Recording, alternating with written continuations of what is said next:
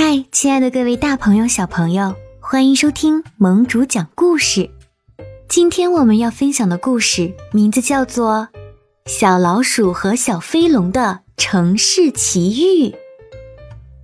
从那激动人心的时刻到现在，已经三个星期了。谁能想到，一只小老鼠和一条龙会赢得难度超高的山谷杯飞行比赛大奖呢？从那一刻开始，小老鼠杰德奥内和他的飞龙朋友帕克就一直在做两件事：一件是起飞，不断的飞；另一件就是期待再次赢得山谷杯大奖。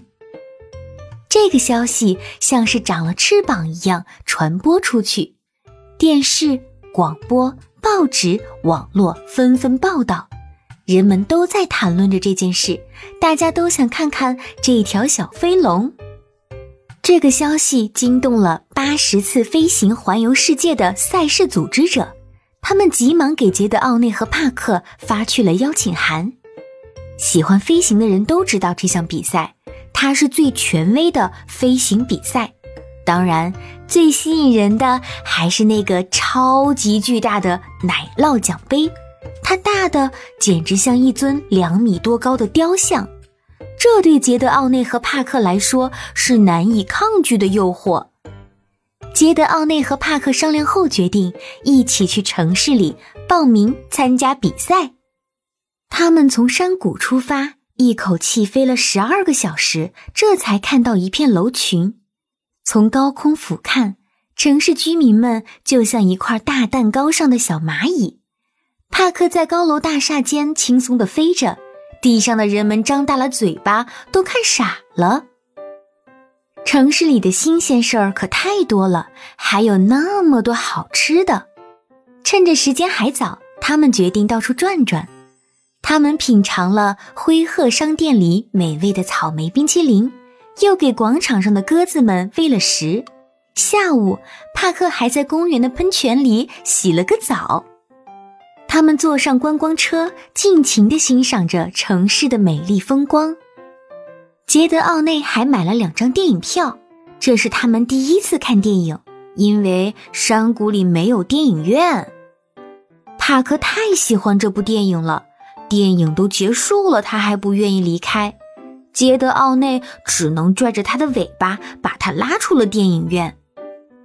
电影使两个朋友胃口大开。杰德奥内看中了一个叫“布吉布吉”的商店，那里有大块的双层奶酪和超大碗水果沙拉加拉丝糖。帕克至少吃了三块双层奶酪。为了消化那么多的热量，两个伙伴飞呀飞呀，一直飞到最高的摩天大楼楼顶，俯瞰整个城市。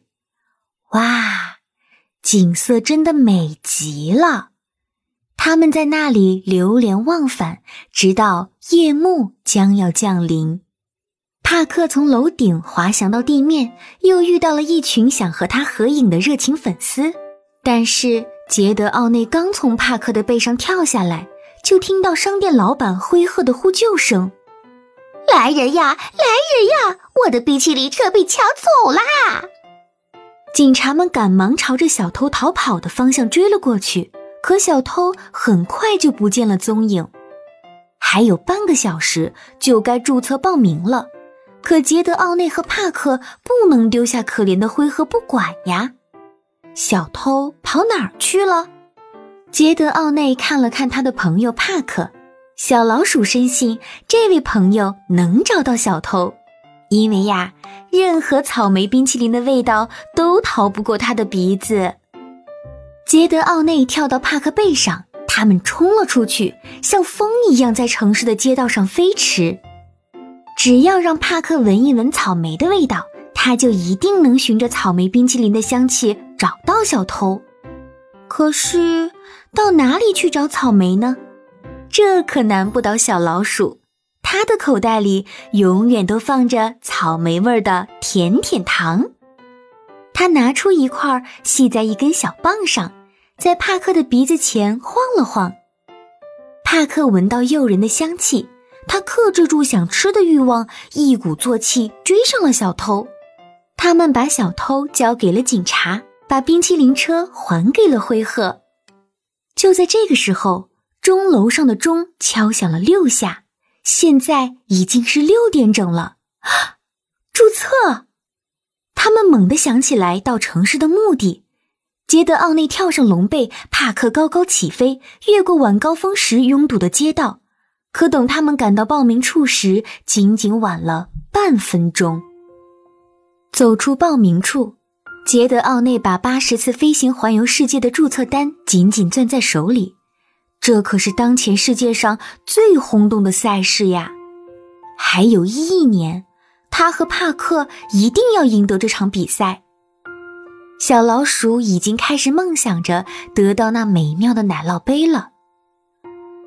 哎呀，好遗憾呀，还要等很长时间呢。就在这时，一阵突如其来的欢呼声打断了他的思绪。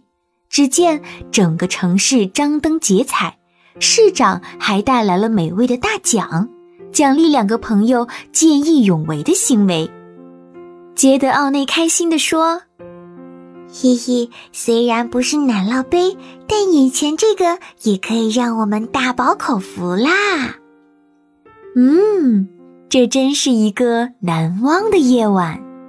小老鼠和小飞龙从来没有这么开心过。